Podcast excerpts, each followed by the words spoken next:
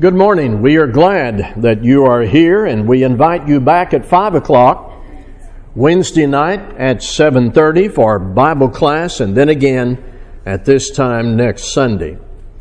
On every occasion when we meet here, our aim is to open the Bible and become engaged in learning. But it's not just learning for the sake of depositing facts in your mind, it's learning for living living that pleases God, and learning from God's Word that motivates and equips us to spread the gospel and to help each other grow in the faith.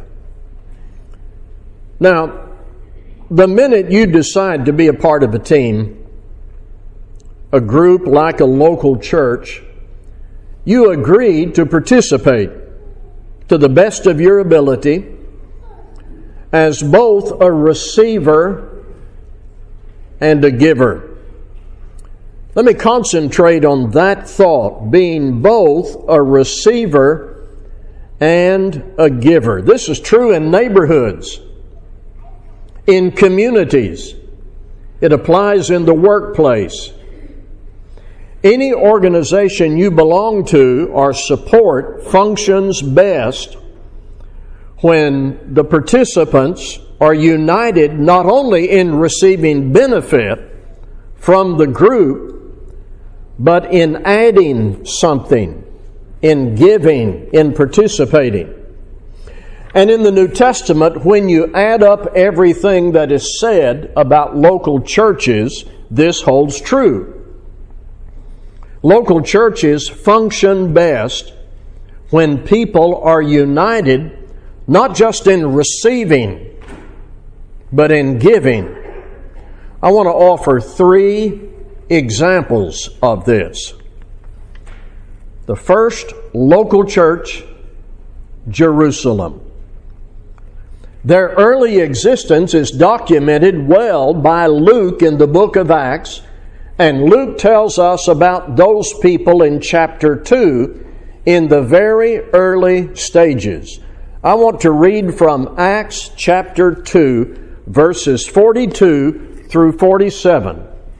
They devoted themselves to the apostles' teaching and the fellowship, to the breaking of bread and the prayers, and all came upon every soul. And many wonders and signs were being done through the apostles, and all who believed were together and had all things in common. And they were selling their possessions and belongings and distributing the proceeds to all as any had need. And day by day, attending the temple together and breaking bread in their homes, they received their food with glad and generous hearts, praising God and having favor with all the people and the Lord added to their number day by day those who were being saved. Here on the page in front of us is our principle. These people are people who heard and obeyed the gospel. And it says they were together. Questions come up about that, maybe. How did all these people function? How did they carry out the preaching of the gospel? How did they assemble and receive instruction? Where did they meet? It says they were devoted to the teachings of the apostles. How did they do that? How did the apostles live and do their work? How did Christians in the group survive? Where did they meet? How was the work of the local church carried on? And the simple answer is they all pitched in. They all pitched in. They were doing what God enabled them to do and what God expected them to do to be a part of the group. They considered themselves members of a team, working members of a family. It wasn't just about receiving benefit primarily through the Word of God and the teaching of the apostles or receiving encouragement from other Christians, they were givers as well, and that illustrates our principle. The minute you decide to be a part of a team, a group like a local church, you agree to participate to the best of your ability as both a receiver and a giver. There is a willingness to support the work, to do your part, to contribute, to participate, to use abilities that you have. And it is that spirit, that commitment that keeps local churches open and working. Receiving nourishment from the Word of God, the benefits of unity and worship and sharing, Members of churches are receivers in so many ways, but there's also the responsibility to be a part of all that, to add something, participate in the needs and work of the group under the leadership of its elders. I have another example. 2 Corinthians chapter 8. 2 Corinthians chapter 8. We'll read some verses there in just a moment. Verse 1 of 2 Corinthians 8 refers to churches of Macedonia. Macedonia was a region very similar to what we would call a county or a state today.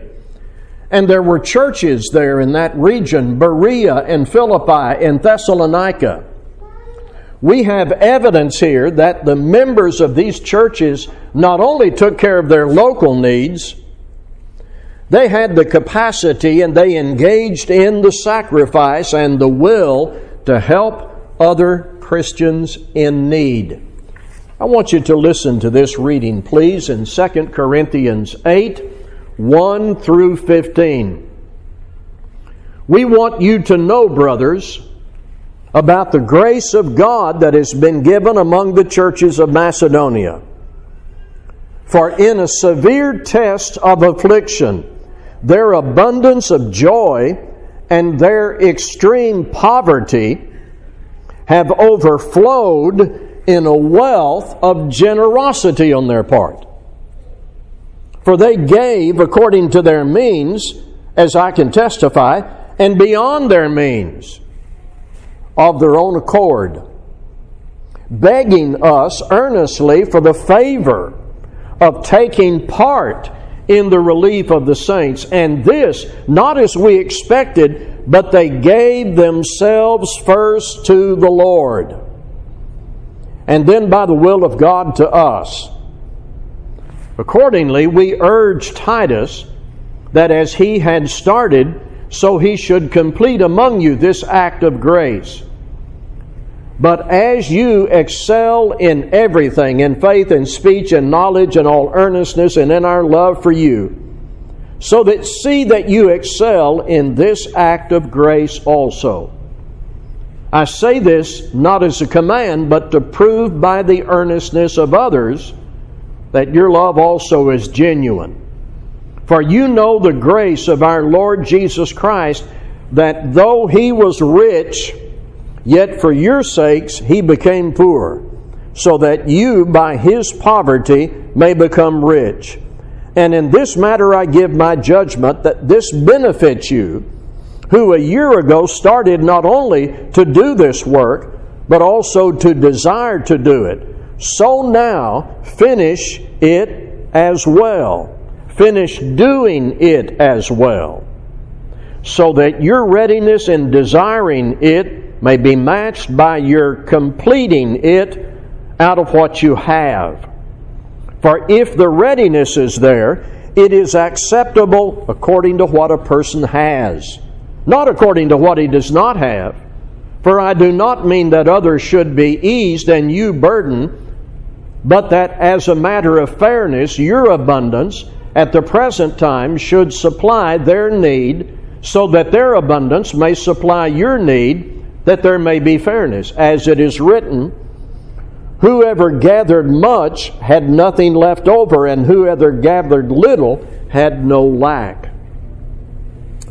You heard our principle, didn't you? when these people obeyed the gospel, they became a part of these local churches and they were receivers and givers. They agreed to that. Their devotion to God meant they would do all they were able to do for the Lord's work in those places. In this passage, with regard to their giving, may I offer these quick observations. Number one, their giving is described as the grace of God. I believe that reflects attitude.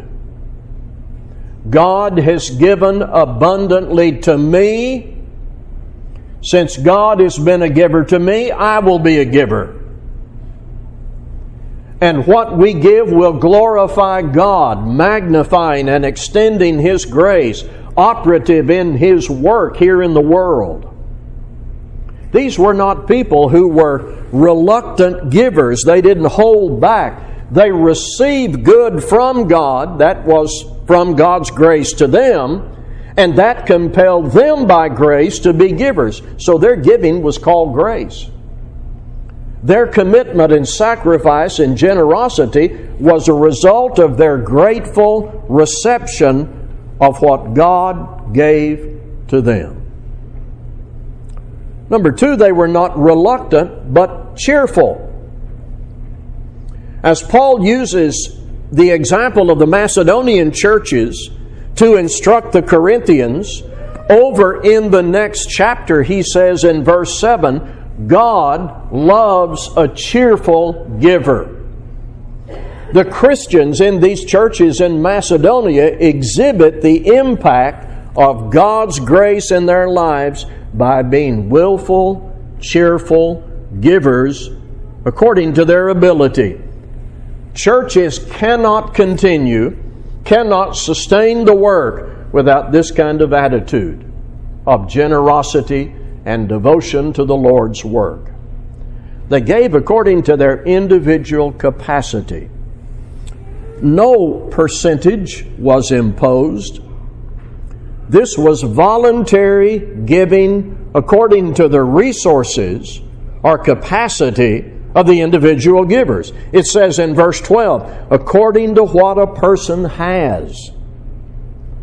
So Paul is writing to the church at Corinth to motivate them, and he's using the good example of the teamwork and the generosity of the churches of Macedonia. We get the distinct impression that the members of those Macedonian churches saw themselves not only as receivers of good things, but givers according to their ability.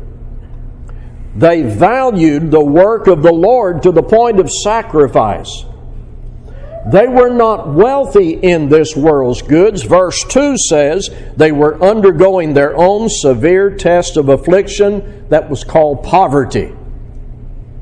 They were receivers of the grace of God, though, so they became givers, placing the highest value on their duty to God and their devotion to His work and to His people. One of those churches in Macedonia was Philippi. Philippians 4 10 through 20 is our other example.